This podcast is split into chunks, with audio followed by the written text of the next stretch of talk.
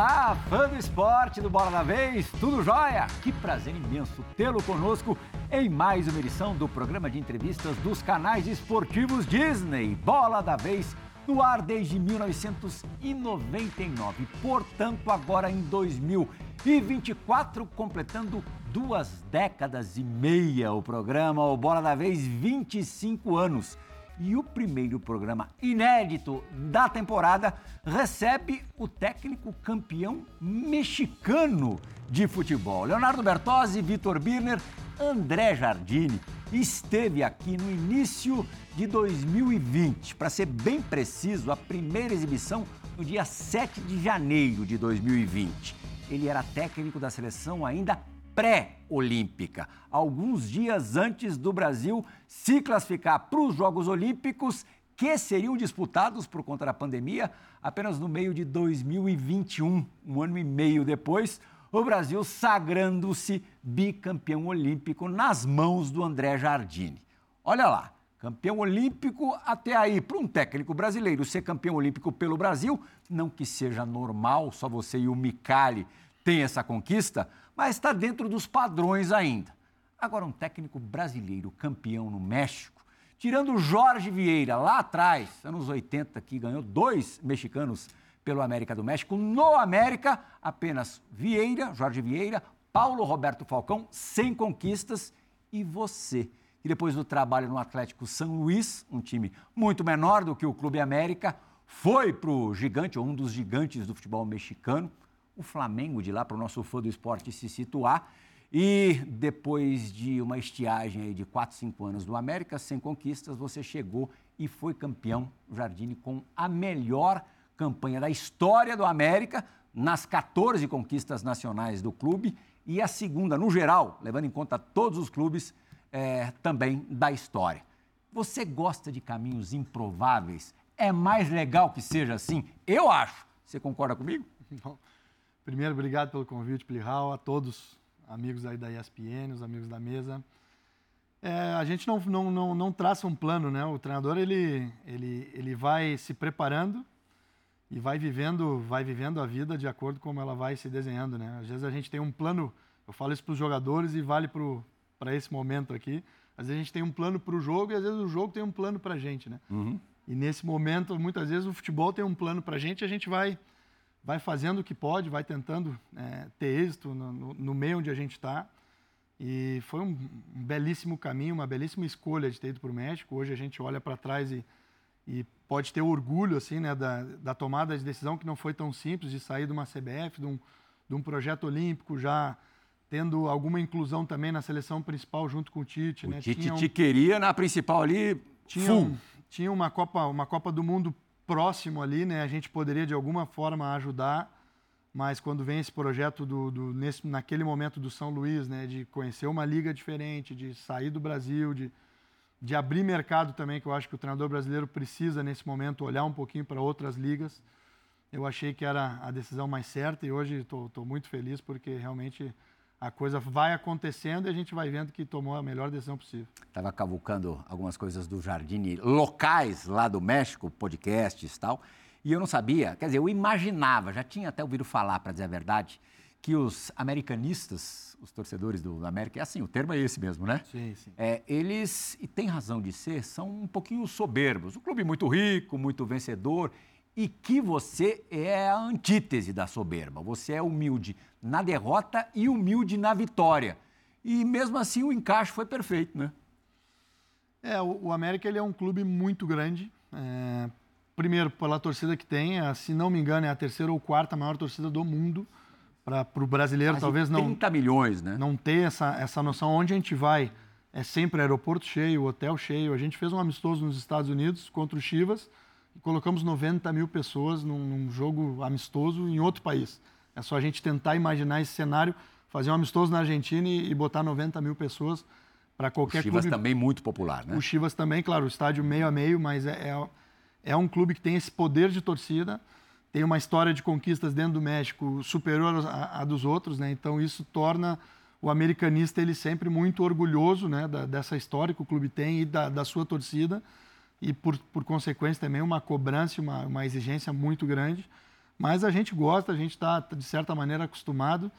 Crescemos sempre em grandes clubes aqui no Brasil, depois defender a seleção brasileira tem é, um peso tremendo né, para qualquer profissional. E hoje é com muita satisfação que eu, que eu defendo as cores do América, porque é um clube que eu me identifico muito e quero acreditar que a gente está apenas iniciando aí uma, uma, uma, trajetória de muitas conquistas. O André Jardine começou a ser treinador muito cedo, com 20 anos de idade, é, primeiro no futsal e depois iniciando a sua trajetória no campo no Internacional. Primeiro Internacional, depois Grêmio e depois no, no São Paulo, com, muito sucesso na base e rapidinho no time profissional. Isso, é, eu considero o Inter a minha, a minha, o clube que me formou como profissional, né, que me deu toda a, a, condição de crescer, começando no futsal, depois passando 10, 10 anos nas, nas categorias de base, passando por todas, né, já como assistente de, de tudo, tudo que eu podia fazer dentro do, do Inter eu fiz, depois uma passagem rápida no Grêmio, que também foi marcante, porque ali eu,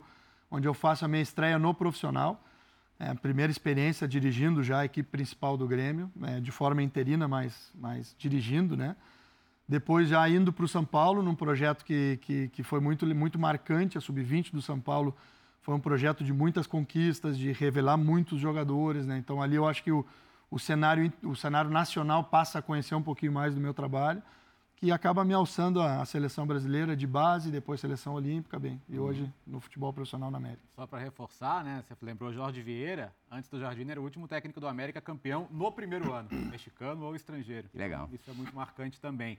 É, você acha que o mexicano olha menos para o brasileiro essa questão do técnico que é muito jovem, que fez carreira acadêmica, mas não carreira profissional no futebol? Porque aqui eu vejo que muito técnico, na hora de dar o salto, se ele não vinga de cara, fica aquela coisa de, ah, mas tá vendo, chupou laranja com quem, ah, em que, em que, vestiário ele teve e tal, mesmo dentro do meio do futebol. É diferente lá ou, é, ou, ou, só porque você ganhou de cara também?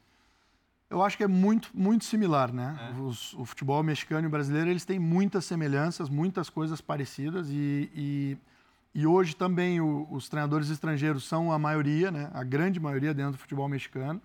Só que lá eu sou o contrário, eu sou um dos estrangeiros e é. não o treinador que, em tese, está perdendo espaço né, para os estrangeiros. E uma paciência pequena, é, todo, todos os clubes querem resultado, né? É, mas, assim, o que me respaldou muito foi a, a medalha olímpica. A gente percebe o, o, o respeito que o povo mexicano tem pela, pela medalha de ouro. A medalha de ouro olímpica do México sobre o Brasil, inclusive, é a, uhum. é a maior conquista do futebol mexicano. Então, eles Londres têm, 2012. Sim. Eles têm isso como um, um, um, título importante, significativo. Então, eu sinto, me sinto muito respeitado desde, desde que cheguei ao México, muito por essa conquista, pelos, obviamente por, pela seleção brasileira, que tem também um peso muito grande. Mas é aquilo, a gente teve que mostrar serviço desde, desde que chegou lá. Foram, foram boas campanhas no Atlético São Luís que já chamou a atenção do América e agora a cobrança era imensa. E a gente cravando um título assim de cara, com certeza passa a ter um pouquinho mais de tranquilidade de crédito para poder seguir o trabalho. A e semifinal com o México também agora em Tóquio, né? Exato, foi uma semifinal dura, né? Foi, foi nos, decidida nos pênaltis. Hoje eu conheço todos os jogadores que a gente enfrentou naquele momento e hoje eu vejo o peso que tinha aquela seleção mexicana. São todos jogadores de grandes clubes do México que são muito afirmados, né? Jogadores praticamente a base da seleção hoje principal do México era aquela seleção olímpica mexicana e a gente deu, é, teve muito trabalho, foi, foi um jogaço, né? assim como a, a, final contra a Espanha. E, bem, graças a Deus ganhamos e, e, a, e a, medalha de ouro, sem dúvida, que, que abriu um pouquinho as portas aí para esse futebol mexicano. Vitor Birner. Cumprimentando a todos, uhum. Jardine, Obrigado. aos fãs das fãs do esporte, ótimo ano novo, muita saúde, muita paz. É, na sua experiência do México, você trabalhando numa liga organizada, um clube rico. É, você fala sobre torcida fanática, semelhanças com o futebol brasileiro. Mas quando a, gente, a, a, distância, a impressão que a gente tem é que ali as coisas funcionam melhor. Apesar de não terem jogadores melhores, principalmente os formados dentro do país. Dá para dizer que o México tem algo a ensinar para o futebol brasileiro quando se fala de organização, estrutura, calendário? O que você traria de lá para cá, se pudesse? Ah, eu, eu acho que é um, é um campeonato um pouco mais. É, o calendário não. A dif grande diferença é não ter os estaduais, né? Então lá não tem o campeonato estadual e logo já te libera aí, não sei exatamente quantas datas, mas o campeonato mexicano já larga com uma folga maior. É, eles seguem naquele formato de abertura e clausura, então tem, são dois campeonatos por ano. Tem a fase final que são sempre disputada em mata-mata, que acaba ocupando mais datas, mas mesmo assim a gente percebe um, um calendário mais justo com o jogador, né? A gente consegue ter não o ano inteiro, mas boa parte do ano semana cheia, o que significa que o jogador consegue jogar, se recuperar bem, consegue dar um dia ou dois dias de recuperação, consegue treinar dois, três dias e chegar para o jogo já com um planejamento, com uma ideia. Sempre que tem semana cheia, a realidade é outra. Essa é a verdade. Quando tu joga dois jogos por semana, praticamente tu joga, descansa, joga, descansa, tu não consegue é, desenvolver a tua equipe a nível de ideias com treinamentos e tampouco planejar muita coisa pro jogo ou treinar alguma coisa diferente. Então, sem dúvida, essa parte do, do calendário me parece que o, que o mexicano vai muito, vai muito bem. Acho que tentar manter isso não é um desafio. Os, os, campos são bons, mas eu acho que o, a Copa do Mundo fez bem nesse sentido para o Brasil, porque a gente percebeu uma, uma evolução muito grande. Acho que no México é um ponto. Mal menos, hein? É, não, mas lá também é? esse é um ponto que pode, eu diria que pode melhorar. Tá. Não, não são gramados perfeitos. É, o padrão não é o padrão europeu, que seria o ideal, né? Uhum. É, mas assim, nível técnico muito bom, bons jogadores. O mexicano investe muito em jogador estrangeiro. Sim. Então tem jogadores de nível, é um, é um mercado que consegue pagar bem. Então tem jogadores de alto nível que estão há muito tempo lá, para dar o exemplo do Ginhaque, que é um centroavante que jogaria em qualquer liga do mundo e está há mais de 10 anos no México. E é um, um jogador consagrado assim mundialmente. Então é, um, é uma boa liga que tem tudo para crescer. A gente sente falta de lá da Libertadores, né, de participar. O mexicano sente essa falta. Mas a CONCACAF vai aos poucos também crescendo com esse crescimento da Major League. Então o futebol americano crescendo dentro dos Estados Unidos vai ser bom para o México, porque vão ter outros rivais, vão ter outros clubes fortes ali, como agora hoje tem um time com o melhor jogador do mundo, que é o, que é o Messi, o Inter Miami, com o poder de investimento que tem isso atrai mais gente, atrai mais interesse. Já criaram a, a, a Leagues Cup, que é uma competição entre os, os, os times da, da, Major League e os times mexicanos. Então, tudo isso eu, eu acredito que vai, vai fazer bem para o futebol mexicano, mais a Copa do Mundo que está por vir, que vai ser lá. Imagino que o Azteca mesmo agora para para uma reforma, então vai vir um novo Azteca aí, né, que a gente vai conhecer na Copa do Mundo. Você não vai ter o, o Azteca na temporada que vem? Não, não. Foi o último jogo antes da, da reforma, foi o título. Né? Vocês então, vão jogar onde? num, num, estádio local que tem, que o América já jogou, o Cruz uhum. Azul também usa, mas é um estádio muito menor que o Azteca. Azteca, né? para quem não sabe, é um estádio com mais de 100 mil lugares de capacidade. É impressionante, né? É, é. é, impressionante. Onde o Brasil conquistou o seu tricampeonato mundial. Exato. 4 a 1 então, contra a Itália. Então vejo muita, muita, muita margem de crescimento ainda, mas muitas coisas boas e, e acredito que o futebol brasileiro também vem crescendo, vem melhorando nesse aspecto. Mas é difícil de comparar porque o Brasil é um, é um país continental, e eu sou, um, por exemplo, um profissional a favor dos estaduais, não, não terminaria com os estaduais, porque eu acho que tem muito clube que precisa disso para sobreviver. Então, e o México não vive essa situação, então... Você tiraria umas 10 datas só, mas manteria o estadual? É, sei lá, pensaria alguma, algum formato diferente para diminuir um pouquinho o número de jogos, sobretudo. Mas é a, a, a, realidade do Brasil, ela sem dúvida que é muito mais complexa do que a do mexicano. E, mas acho que o Brasil, dentro do que pode, está tá fazendo o que. E a convivência com o dono do América, é, o Emílio Ascarraga, é, que é o dono da Televisa também. É um cara muito poderoso, riquíssimo e que participa ativamente do, do dia, de, dia a dia de vocês, ou não? Não tanto, né? Hum. É, mais o Santiago Banhos, que é o nosso presidente, que é o, direto a pessoa que, que coordena o futebol, que contrata, que, que, que nos dá o subsídio todo para para tocar o trabalho e o, e o Emílio é, é, o dono, né? o patrão, é, o, é a pessoa que, que, realmente quer ver as coisas acontecer, é a pessoa que vai cobrar quando não está acontecendo. É, e é importante. Cobrar ter... de que maneira? Cobrar que o, que o retorno seja equivalente ao investimento. Né? O América uhum. é um clube que investe bastante, já há alguns anos vem investindo. Não é o clube que mais investe no México, mas sem dúvida é um dos três que mais investe e não vinha tendo resultados é, condizentes com, com a grandeza do clube e com o, valor, o tamanho do investimento. Então, é, acho que está no direito dele, está tá corretíssimo, cobra de uma maneira muito correta, é um uma pessoa muito transparente, muito, muito fiel. E eu, hoje é um clube muito, muito bem administrado, é um clube que tem todas as contas em dia, é, paga quinzenalmente, em dia, muitas vezes antes do dia combinado. Então, quem faz as coisas correto, cumpre tudo que está estabelecido em contrato, também tem direito de estrutura, estrutura de primeira, muito, muito boa. Eu não diria, eu acho que pode pode melhorar, sobretudo campos de treinamento. É um é um CT pequeno para é, profissional, mais feminino, que lá no, lá no América é muito forte, é um, é um projeto muito forte também dentro da América, mais categoria de base, então é um, é um CT muito funcional, muito bom, mas pequeno para essas, essas, todas essas equipes que têm que treinar diariamente, mas atende bem, eu acho que dentro do, do possível atende bem e acredito que o América deve também estar tá pensando num, num novo CT de treinamento, em, em pouco tempo vai, vai sair do papel esse projeto. O piloto de Fórmula 1, Sérgio Pérez, é um torcedor fanático da América, né? É, nos encontramos na final, inclusive. Ele estava na. No, no, último jogo ele estava presente. Sim, sim. Entrou é. no campo, entrou no campo lá para abraçar. É, a gente até tem o, o registro disso, olha ah. lá. Ó. E vem cá, ali te entrevistando, ah, é o Zamorano? Ele mesmo. Também, cracaço. Olha lá. No primeiro plano, Bertozzi, o Tcheco Pérez. E lá no fundo. Atrás, vai... eu falei, será que aquele repórter é o Zamora? Na verdade, ele é comentarista lá. E como era final do campeonato, ele estava atuando ali também como repórter. Então, isso é legal, né, é. pra gente, porque você já trazia pra gente a, a dimensão do América. Isso impacta no seu dia a dia. Eu imagino que Sim. hoje, para ir num shopping, para sair para jantar, quer dizer, você saiu de um cara, pô, que é um cara na sua, low profile e tal, para um, um super estrela, né? Você não, você não anda na rua no México hoje.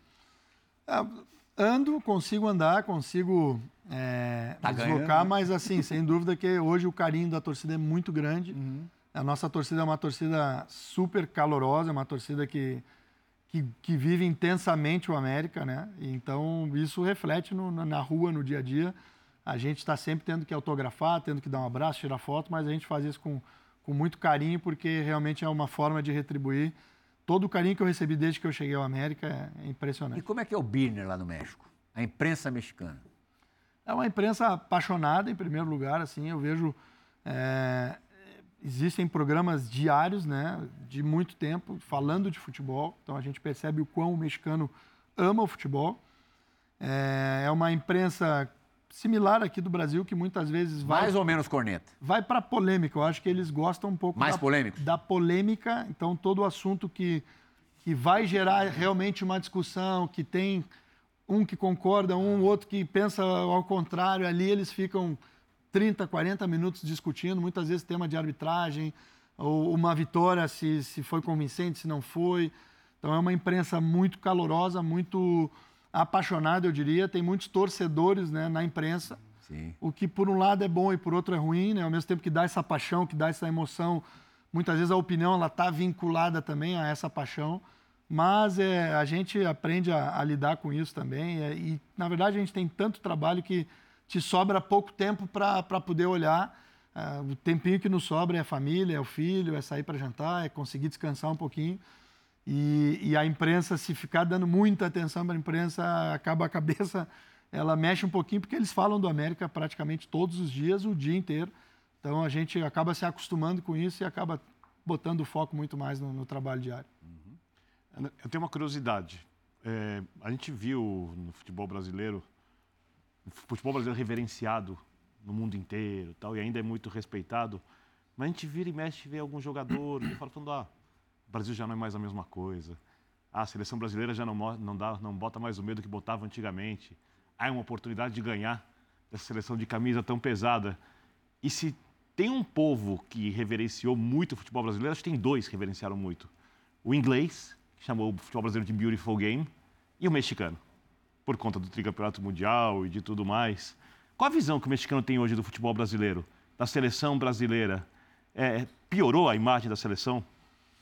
Eu, eu acho que não, eu acho que não. É, sinceramente, eu sinto ainda um carinho, uma admiração muito grande. Quando a seleção brasileira joga, é, o assunto no outro dia é sempre o jogo da seleção, entre os mexicanos mesmo.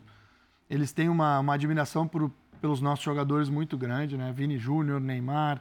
Hoje as referências da seleção, Marquinhos, Casemiro, são ídolos. É, no México entrariam é, em qualquer lugar que vão, com certeza vão ser reconhecidos e vão dar um milhão de autógrafos.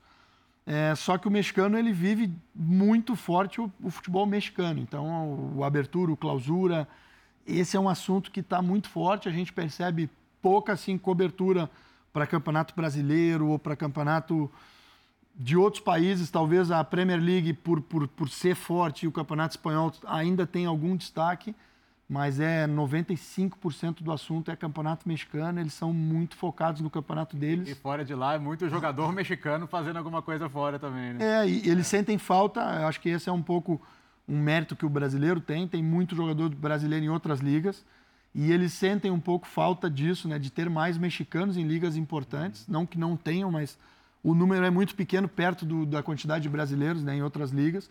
Então isso também diminui um pouco o assunto de outras ligas, eles não prestam tanto atenção é, em outras ligas e acaba tendo um foco super, é, muito grande no, no, Campeonato Mexicano. Você sofre bastante nas datas FIFA, apesar de não ter jogo lá como acontece aqui ainda. Aqui dizem que não tem, mas tem no dia seguinte, então é mais ou menos a mesma coisa. Lá você chegou, é, se somar todos os jogadores de seleção que você tem, a, a ter 13 jogadores convocados? É, ao longo do torneio, 13 né, convocados, diferentes, nunca os 13 ao mesmo tempo.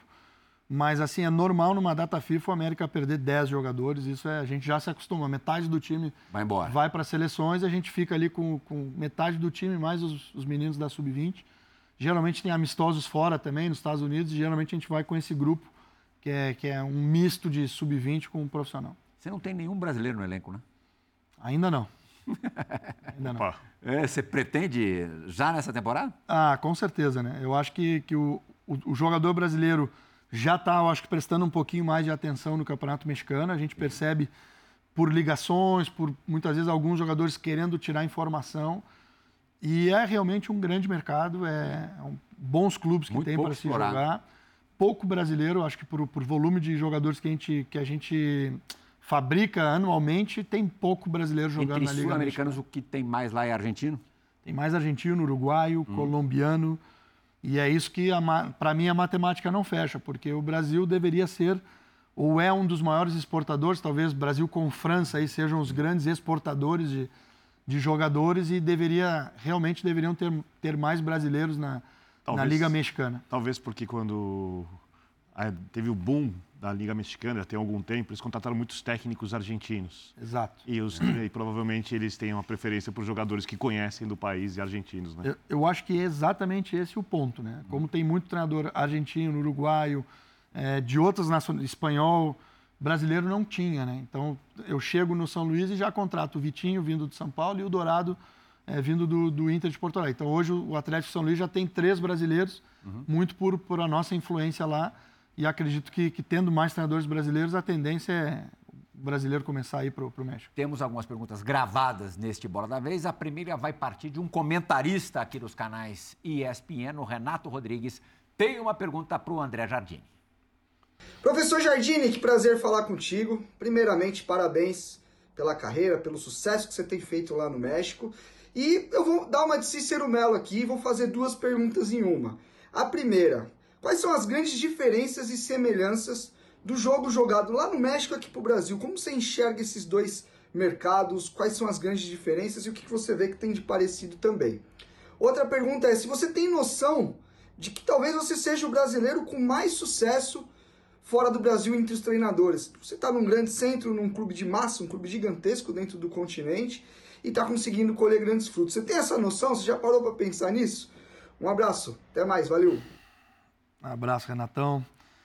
Tenho sim essa noção, é uma, é uma responsabilidade grande, né? A gente foi para o México, eu digo a gente porque comigo foi o, uma comissão técnica, um assistente que era o Gustavo Léo, que hoje segue no, no São Luís, hoje está comigo o Paulo Victor, que estava tava tendo muito sucesso aqui na, na base do Palmeiras. Ganhou tudo na base do Palmeiras, do Sub-20, duas copinhas, inclusive, o Palmeiras não tinha. Consecutivas é. e campeão olímpico também, e hoje está tá com a gente. Então, nós, assim, brasileiros que, que fomos para é essa... a patota do Jardim lá. A, a patota do, do, do, Brasil que foi campeão olímpico e que hoje está tá abrindo as portas lá no México, a gente tem essa, essa responsabilidade com a gente de não falhar nessa missão, porque a gente sabe que, tá, que, que realmente o, o, treinador brasileiro ficou com uma imagem um pouco distorcida né, do que é. Então, não adianta a gente ficar reclamando, cara. A gente tem que trabalhar, tem que ir lá mostrar, ganhar como a gente está fazendo e, aos poucos, recuperar esse respeito que sempre teve. Eu acho que o futebol brasileiro e o treinador brasileiro sempre tiveram um respeito muito grande no futebol mundial. Acho que o futebol brasileiro continua tendo e o treinador brasileiro perdeu um pouco. Acho que cabe a nós, treinadores, através do trabalho mesmo, da conquista, não adianta reclamar, ficar falando muito.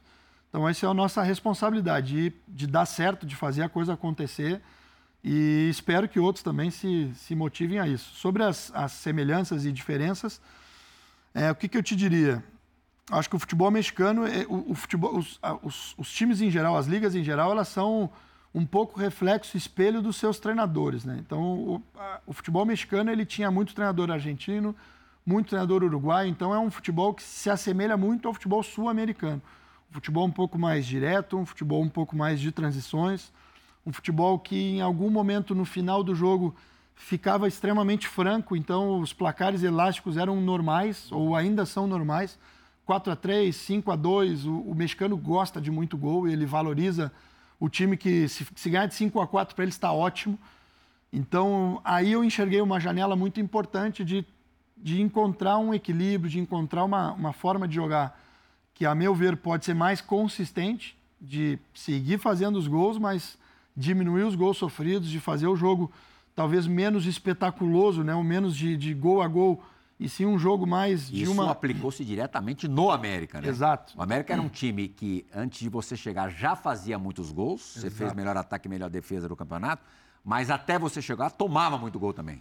Exato. Então foi, foi tentar encontrar esse equilíbrio. Todo treinador, no fundo, ele quer ter o controle do jogo, sabendo que isso é impossível, mas a gente quer o mais perto disso de ter o controle do jogo na mão. E ter o controle do jogo significa tu tomar menos transições, tu, tu controlar mais as situações de gol, tu ceder poucas ao adversário e produzir, seguir produzindo as tuas, né?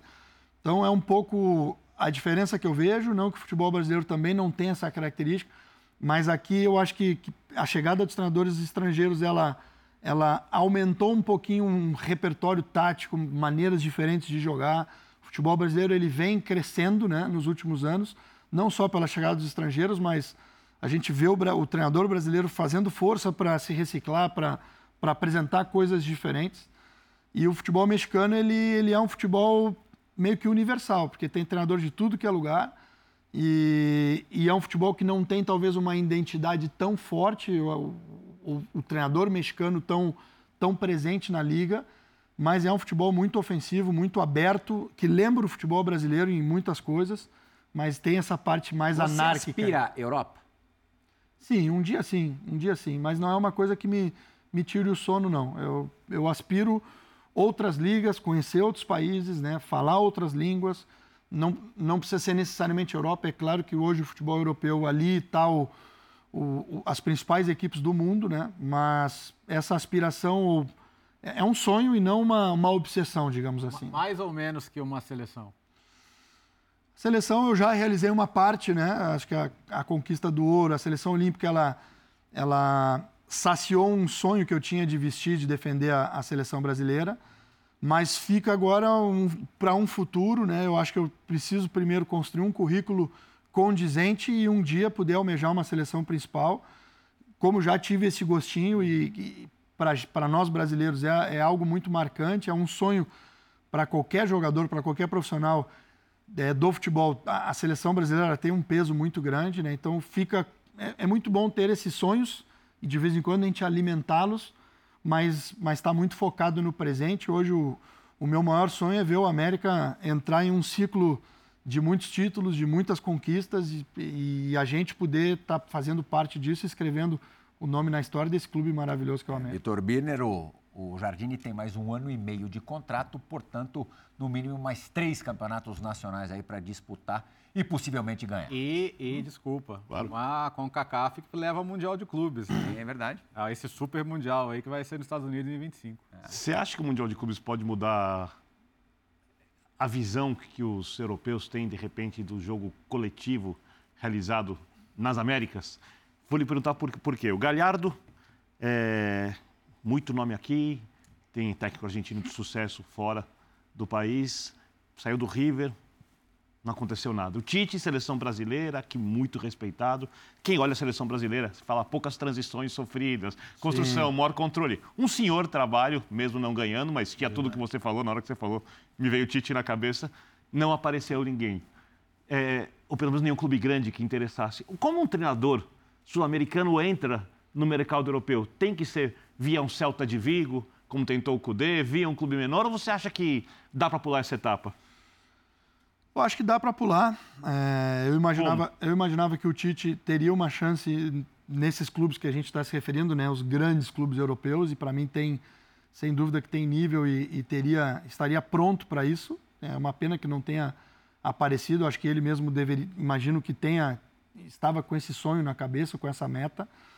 É, mas eu acho que essa outra via secundária, eu não descarto, não. Acho que, que é importante também tem, tem clubes que tu eu acho que o futebol europeu ele tem uma mentalidade interessante de muitas vezes reconhecer um oitavo colocado, por exemplo, hum. de acordo com o orçamento. Ali eles é, é, é, um, são, são dirigentes mais acostumados com metas mais de acordo com o tamanho do investimento, com o elenco. Então é possível se ter êxito não somente estando no Real Madrid, no Barcelona, nesses clubes que vão disputar o título, mas e sim entrar por uma via dessas, fazer um trabalho que supere expectativas, né, que chegue em terceiro lugar, sendo um clube de meio de tabela, e a partir daí chamando a atenção, acho que o, o europeu, assim como aconteceu comigo no, no mexicano, né, que a gente faz primeiro um trabalho no Atlético São Luís, que é um clube que está crescendo, mas que ainda é um clube que tem um caminho a percorrer para chegar nesse nível de América. Chegando lá embaixo, chegando duas vezes no playoff. Exato. Então a gente pegou, na época onde a gente assume, o Atlético era o último colocado, tinha zero pontos na tabela e um risco de, de, de ficar entre os três últimos, que lá no México não tem o descenso, mas tem uma multa financeira muito grande que para a realidade do Atlético seria uma, uma, uma, uma conta muito pesada para se pagar. Então era, o foco era muito grande em não ficar entre os três últimos e a gente terminou entre os oito primeiros por um gol que a gente não, não vai para a semifinal, enfim, já não se embola entre os melhores. Então, prova um pouco que, por vezes, a gente tem que ir por esse caminho secundário, não aparecendo os grandes clubes, por que não tentar um clube, um clube mediano, organizado, que te dê condições de trabalho, para aí sim, talvez, o, o, clube grande perder o medo de contratar o treinador. Patota do Jardine no ar agora. Ele trocou a melhor base do futebol brasileiro, é, o time sub-20 mais vencedor do país, assim, de longe, para estar mais uma vez ao lado do André Jardine como o seu auxiliar. Foi assim na seleção pré-olímpica ainda e é assim agora é, lá no América do México. Paulo Vitor, participe do Bora da Vez, por favor. Fala, Andrezão. Tive a oportunidade, a felicidade, continuo tendo, é, de conviver com você no dia a dia, de participar de momentos importantes e marcantes aí na, nas nossas carreiras. Hoje lá no, no América do México.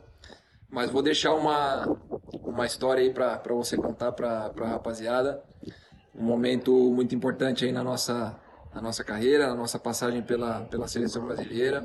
Aqueles momentos que a gente costumo dizer que são, são divisor de águas é, para o que vem pela frente. E fala um pouquinho para a rapaziada aí daquele, daquele Brasil-Argentina é, no pré-olímpico, na Colômbia, em 2020. O que é que aquele jogo representou e mudou a nossa trajetória, a sua e a nossa trajetória. Um abraço. Aquele passeio, né, Xará? Foi 3 a 0 para o Brasil, não foi? Molezinha.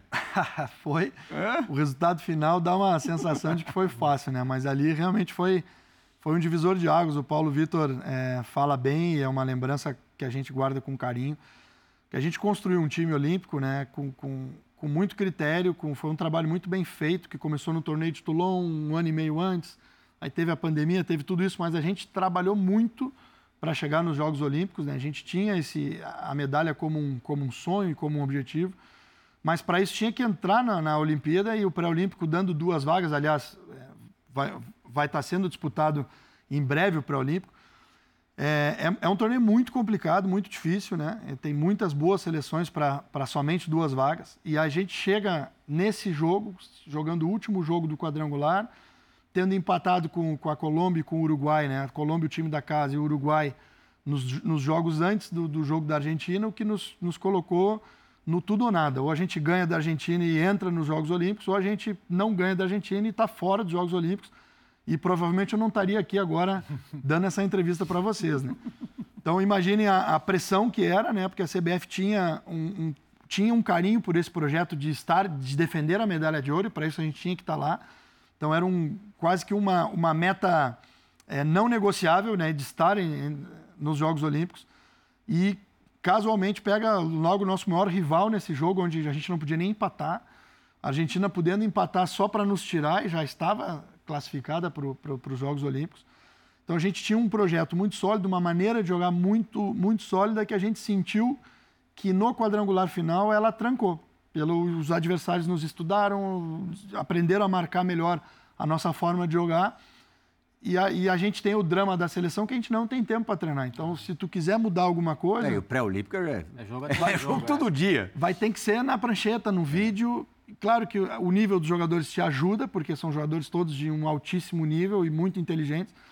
Mas a gente resolve dar uma cartada contra a Argentina de mudar completamente a nossa forma de jogar para aquele jogo, é, acreditando na qualidade dos nossos jogadores. Na, na época, a gente, eu coloquei o Renier e o Pedrinho como falsos extremas, né, vindo de fora para dentro, para dali tentar criar alguma situação diferente. E jogamos com dois atacantes na frente, com o Matheus Cunha Pedrinho e Paulinho. que está no Atlético, esse Isso, isso, isso. Uhum. Que jogava, normalmente a gente jogava com os extremos abertos, o Paulinho de um lado, o Anthony do outro. E nesse jogo a gente joga com dois atacantes, dois falsos extremas, com laterais mais, mais altos por fora. E é aquela coisa do. Era para dar certo, porque o plano encaixa à perfeição, com, com 20 minutos já estava 2 a 0 e a gente com a sensação de que tinha dado uma, uma cartada muito importante, né? E é o jogo que nos coloca nos Jogos Olímpicos e depois, bem, aí a história toda você já conhece, mas ali foi um, foi um momento desses dramáticos, né? Que a gente realmente sentiu a pressão do ambiente, a cobrança de, de ter que estar nos Jogos Olímpicos e acho que a gente se saiu muito bem. Você é os caras que mais conhecem essa geração, que hoje é sei se criticada é a palavra certa, mas questionada pelas pessoas em geral, pelo brasileiro em geral, que diz que o Brasil não tem uma grande geração. Você concorda com isso? Não concordo. Eu acho que o Brasil tem uma grande geração. É, são jogadores todos que ainda estão em crescimento, né? É, com uma idade para muitos aí vão provavelmente ainda vão, vão ter algum tipo de transferência e provavelmente ainda vão para os que, os que já não estão em grandes clubes, eu imagino que ainda vão chegar em grandes clubes. Já estão, a maioria deles, jogando Premier League, Campeonato Espanhol, Campeonato Italiano, estão jogando as, as grandes ligas do mundo. Alguns ainda aqui no Brasil, mas a grande maioria já fora. É, talvez o brasileiro, o brasileiro, claro, tem a memória afetiva dos grandes craques, né, do, de jogadores que, que marcaram época. Talvez esse grande craque a gente não tenha, mas eu, o futebol brasileiro, é, o futebol é feito de equipes. E, e eu acho que temos jogadores suficientes para fazer uma grande equipe e que essa equipe prevaleça e que ganhe os, os títulos que a gente que a gente tem pela frente. Isso eu não tenho dúvida é, que a gente tem uma geração para isso. Talvez sem ter um grande craque. O Neymar provavelmente vai estar na próxima Copa, ainda vai ser a, a nossa referência máxima técnica, mas eu acho que vem outros jogadores aí muito talentosos, capazes de assumirem um protagonismo importante de seleção e eu acho que o ouro olímpico prova um pouquinho o valor que essa geração tem. Eu ia mais ou menos na sua linha uhum. da pergunta, é, porque eu acho que o jogador brasileiro nunca foi tão profissional como é hoje. Antigamente o jogador ia, bate, ah, não, a comida tá ruim, ah, não sei o quê. Hoje em dia o cara vai para aprender, para melhorar, fica, quando não há mais a desconfiança como havia antigamente, quando vinha se contratar o jogador aqui, de como ele ia se comportar fora. Até porque também se tem muito mais informação. Então a formação ela é melhor. Mas o Brasil não consegue formar mais grandes jogadores em algumas posições há algum tempo. Centroavante, a marca brasileira. Porque na base não aparece um centroavante do nível alto, como o Brasil teve a vida inteira. Laterais. O Brasil passou anos ali com laterais de nível muito alto. Hoje em dia tem bons laterais, mas não tem os grandes laterais. Meias. Meia acho que não tem no futebol mundial. Aí o Jardim pode falar. Agora, você a lateral acha... antigamente também não tinha, era só no Brasil. É, mas já tinha o Maldini ali em algum lugar tal, é. mas tudo bem. Eu entendo é. o que quer dizer, de avançar e marcar. É. Mas o Brasil, é culpa da, da, formação? O jogador não quer atuar ali? O lateral às vezes é muito bom, ele vai jogar mais avançado. Por quê?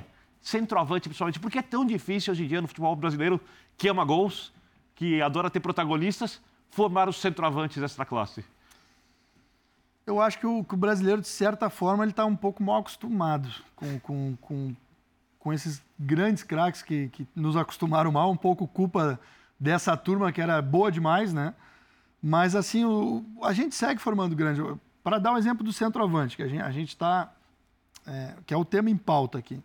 A gente acabou de vender o centroavante, dois centroavantes, um para o Real Madrid e um para o Barcelona. Vitor Roque e, e Vitor Roque.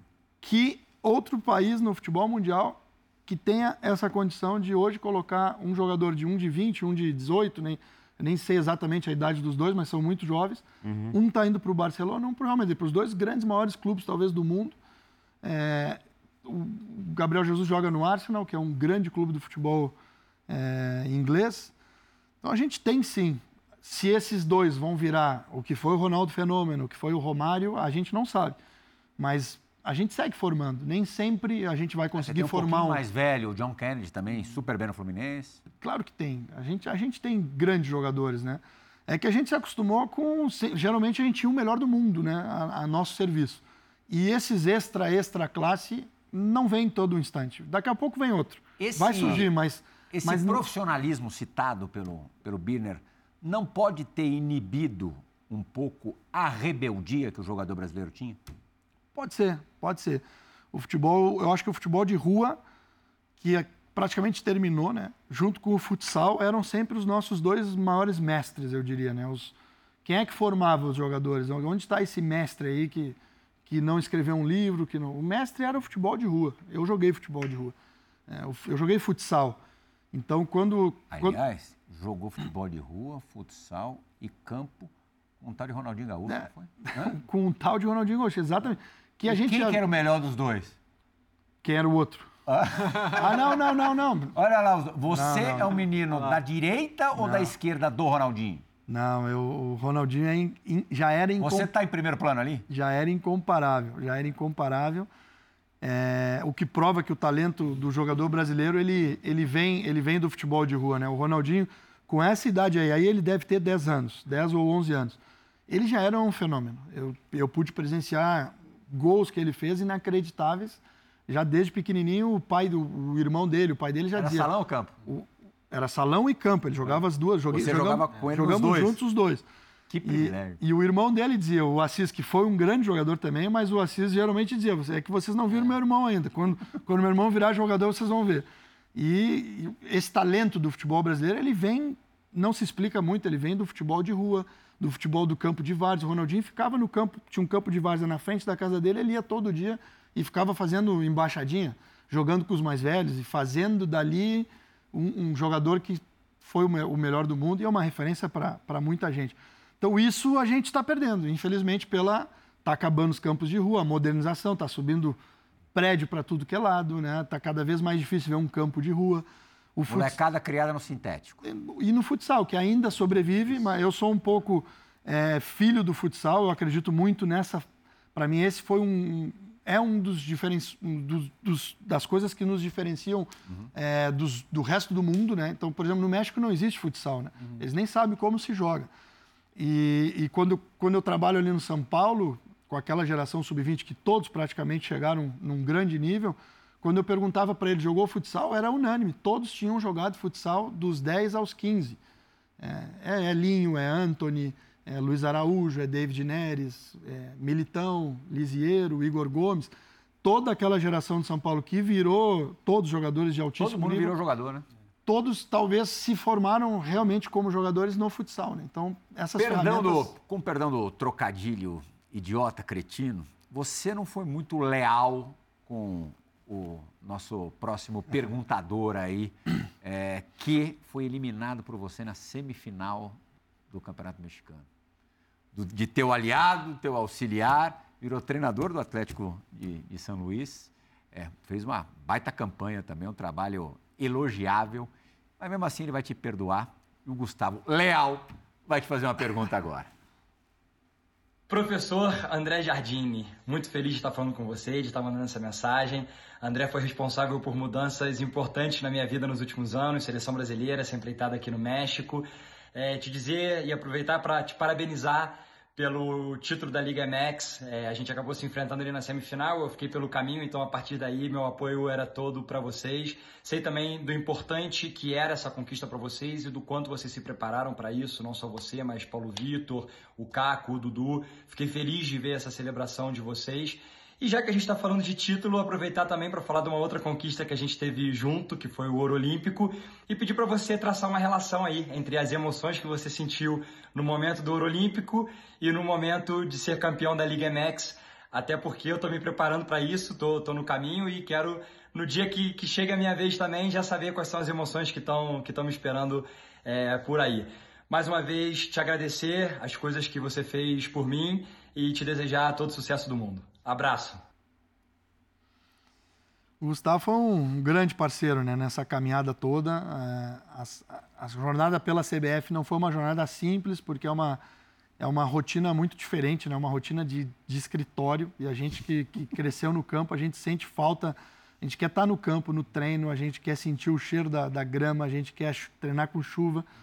E a CBF é, tu passa quase que a tua, a tua Você semana toda. todo dia na sim, da CBF. Das 10 da, da manhã às 7 da noite, vendo jogadores numa sala, né? Como essa aqui, com os monitores ali, a gente passa, passava o dia inteiro. Não que seja ruim, foi muito legal, mas a gente sentia falta, né? E, e só foi possível esses quatro anos dentro, dentro da CBF, dentro de uma sala ali, conversando sobre futebol e analisando equipes e jogadores é, graças à companhia que foi muito boa, né? O Gustavo e o, e o, Dudu, que hoje é o meu analista no América, eram os meus, meus parceiros ali de dia a dia, né? Os caras que a gente trocava ideia, que a gente imaginava, que a gente projetava as coisas. É, tinha mais o Paulo Vitor, mas o Paulo Vitor morava em São Paulo, então não tinha esse, esse dia a dia nosso. Uhum.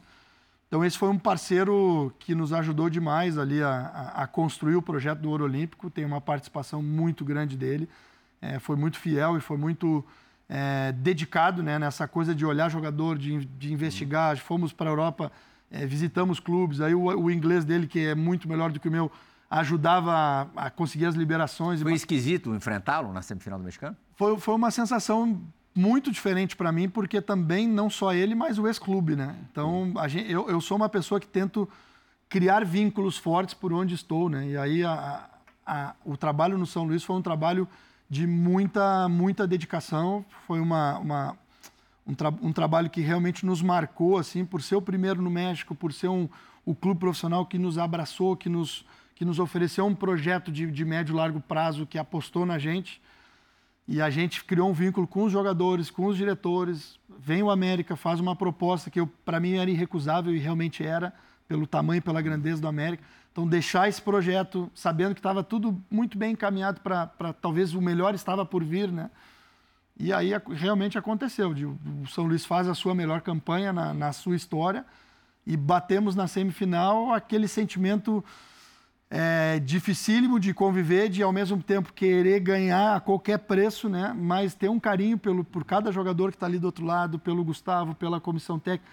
Então, volta e meia, não dá para pensar muito nisso, senão a gente acaba amolecendo, Sim. né? E, e focar no e jogo. E o filho mais bonito? É a medalha de ouro olímpica ou esse título mexicano por um gigante? Bela comparação, né? Bela comparação. É, é claro que é, eu tinha um sonho muito grande de ver a, a, a bandeira do Brasil subindo no, no, lugar mais alto. Eu tinha esse sonho, é, alimentava ele muito antes de ir para a seleção, né? Então, quando vou para a seleção, eu imaginei, bom, vou ter a oportunidade de realizar aquilo que um dia eu imaginei de cantar o hino vendo a bandeira do Brasil no lugar mais alto.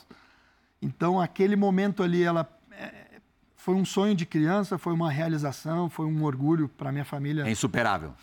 Talvez, talvez só uma Copa do Mundo, né, seja mais marcante para um, um profissional do futebol brasileiro estar com a seleção. Mas a conquista com a América no, no Azteca, ela teve um ingrediente que os Jogos Olímpicos não tiveram, que é o público, né? Então a gente jogou com o estádio vazio, foi lindo, foi marcante, mas faltou alguma coisa, né? Claro. E o Azteca com 80 mil pessoas, o América fez uma festa lindíssima desde a da entrada em campo, a torcida foi impressionante o que fez durante o jogo todo, assim. Então chegou a me arrepiar de lembrar. É, e aí quando conquista e, e, a comemoração, todo tudo que a gente viveu desde a, do, do apito final ali, vão ser imagens que não vão, não vão sair da cabeça. É, é, uma coisa do processo olímpico me chama muita atenção, que é a aflição que você deve ter, o cara quer vir, o clube não quer liberar. Esse vem, ah, o esse que tomou de não, né? É, então, assim, é, é, teve algum caso que te desesperou? Puxa, cara, é uma dor de cabeça que, que Ótima pergunta. a torcida brasileira ela não tem ideia do que é a dificuldade de uma seleção. Acho que são as duas seleções, a Olímpica e a Sub-20, Aham. que hoje as duas estão a, a comando do Mas na Ramon. Olímpica, qual foi o não mais doído? É. Pô, tipo, foram vários, né? Mas assim, para contar um caso que é impressionantemente é, difícil e acabou a história sendo muito feliz, a gente vai, eu e o Gustavo, a gente vai até o Aston Villa para negociar a liberação do Douglas Luiz, que, foi, que era o nosso capitão, pro pré-olímpico. Aham. O, o Aston Villa naquele momento estava brigando para não cair. Então eles, eles falam, não tem como, esquece, mas a gente se compromete com você. Se você chegar aos Jogos Olímpicos, a gente libera o Douglas Luiz. Mas aquela liberação provavelmente ia ser difícil de novo. Sim. Dito e feito, chegamos aos Jogos Olímpicos, fizemos os contatos que a gente tinha e o contato era não, nem pensar, nem pensar. O Douglas Luiz desesperado, querendo ir, é, pedindo para a gente fazer força, né? Então, vai na negociação, fala com o treinador, fala com o presidente, eles vão empurrando um para o outro para ver quem vai liberar, quem diz não.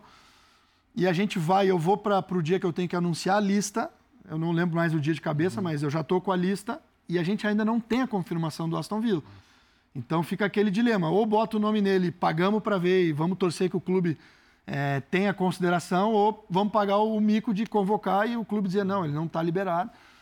Então a gente está subindo na mesa, a gente senta assim na mesa, falta um minuto para começar a coletiva, anunciar, e vem a mensagem com a liberação do Douglas no, no celular do Gustavo, e o Gustavo só me mostra.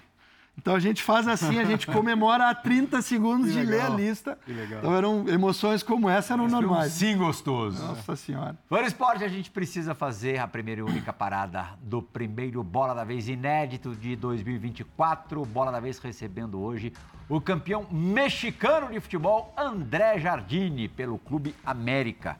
Dessa camisa aqui, aqui na câmera 3, maravilhosa, que a gente ganhou de, de presente. Super tradicional e igualmente linda. Bola da Vez retorna já já para o esporte.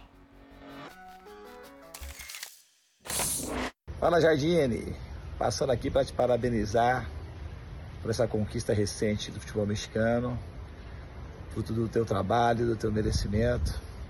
E mais do que te parabenizar por isso é a tua carreira inteira, É a maneira como você vem construindo, maneira como você revelou tanta gente para o futebol brasileiro, muitos jogadores que têm brilhado, tanto aqui no Brasil como no futebol internacional parabenizar publicamente por sua conquista aqui nas Olimpíadas e é só o começo para você. Que 2024 seja um ano maravilhoso, que Deus te abençoe e fica aí meu carinho e meu respeito por você e por todo o seu trabalho. Grande abraço, meu amigo. Tchau, tchau. Aí o técnico campeão da América, você deve ter ficado com inveja danada dele no final do ano, apesar dele ter perdido o jogo, ele mediu forças com o Pepe Guardiola, né? Que é o seu farol maior aí. É, e deve ser legal receber esse tipo de, de mensagem dele. Vocês têm tanta coisa em comum, né? Pô, eu agradeço, Fernando, tuas palavras. É também é uma oportunidade aqui de publicamente fazer um reconhecimento, um carinho que eu tenho por ti e, um- e um- e uma admiração, muito mais do que carinho, é a admiração pelo teu trabalho já de muito tempo. Hoje fica fácil falar de Fernando Diniz, mas é, eu sou um que acompanhava lá na... Quando o jogo dele dava na TV Cultura, se não me engano. Votorati. Votorati, e já me chamava a atenção a, a qualidade do time dele, a forma que, que o time dele Você saía não jogando. enfrentou o Guardiola, mas enfrentou agora recentemente o Xavi no amistoso e ganhou do Barcelona 3 a 2 não foi? Foi, foi uma Hã? experiência sensacional. Ah, O Barcelona um com- bastidor bom pra Ah, o- gente desse jogo. O, Ba- o Barcelona, claro, ele vai um dia depois de ter jogado, então eu imagino que deve ter sido super cansativo, né, pro, pro time titular, sobretudo, para aqueles que vinham jogando. Então o Xavi bota praticamente seu time reserva para jogar, mas é o Barcelona, o nível o impressionante como se associam, né, como jogam um futebol esse que a gente que a gente aprendeu a admirar, um, muito coletivo. É, mas foi um, foi um baita jogo porque a gente Ele o, conheceu o poder de ir lá. nosso time estava super motivado e foi, foi um jogo legal. Temos dois minutos para acabar o programa. Uma pergunta rápida. Olha, você e o, e o ali à, à beira do, do campo.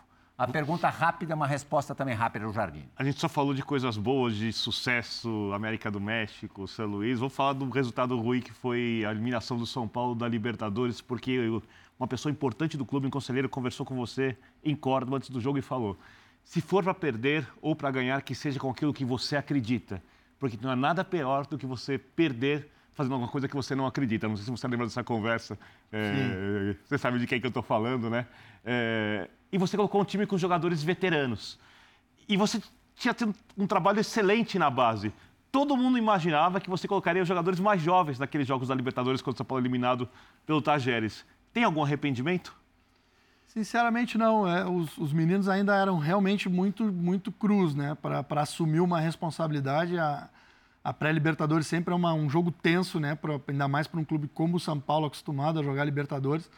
Então a gente, naquele momento, imaginava que a experiência do, do, do time que a gente tinha na mão, que tinha realmente jogadores com bastante experiência, pudesse fazer a diferença. Acabou não dando certo, mas a, as, as lembranças do São Paulo minhas são as melhores possíveis. Foram quatro anos e muitas conquistas na Sub-20, Copa Brasil, Libertadores, Campeonato Brasileiro, Paulista, todos os títulos que a gente podia é, conquistar, Cantava a gente ganhou. um inverso e prosa que você estava sendo preparado para no futuro assumir o São Paulo. O futuro não seria tão próximo, não seria é, para resolver os últimos cinco jogos de um Campeonato Brasileiro onde o São Paulo liderou e, e despencou é, e a tal pré-Libertadores. É, rapidinho, me responda assim em 15 segundos. Você tem o desejo de retomar esse trabalho? Não, quem sabe, quem sabe essas projeções não estavam certas, né? Só que o, é, quando se referia ao futuro, ninguém botou uma data, né? Quem uhum. sabe vai ser um pouco mais para frente, com, com, com, a gente já buscando um nível de experiência maior, em outra liga, mais cascudo, né? Com mais, mais jogos de ligas profissionais e, e o São Paulo um clube que eu vou ter sempre um carinho muito grande, vai sempre morar no meu coração. É, e com certeza muitos amigos ainda permanecem até hoje lá e muitos jogadores que, que a gente teve o carinho de trabalhar. A gente ia colocar ainda Oasis no ar, uhum. em homenagem ao Liam, seu filho. Você é pouco fanático pelo, pela banda ou não? Adoro, Hã? adoro. Sigo, sigo fã. Que música é essa então? Don't Look Back in Anger. E você cantou antes de dar a coletiva de imprensa campeão olímpico, não foi isso? Em Tóquio? Exatamente. É por isso que você gosta do Guardiola? Exatamente. Estou brincando. Vamos, esporte. Bertozzi, obrigado. Valeu. Viner, obrigado. Valeu, obrigado. Ótima temporada para você, André Jardim. Obrigado. Que você obrigado, mantenha obrigado. o sucesso. Saúde, paz. Já vai estar tá bom demais. Obrigado. Bora da vez termina por aqui. A gente espera por vocês na semana que vem. Tchau, gente. Valeu.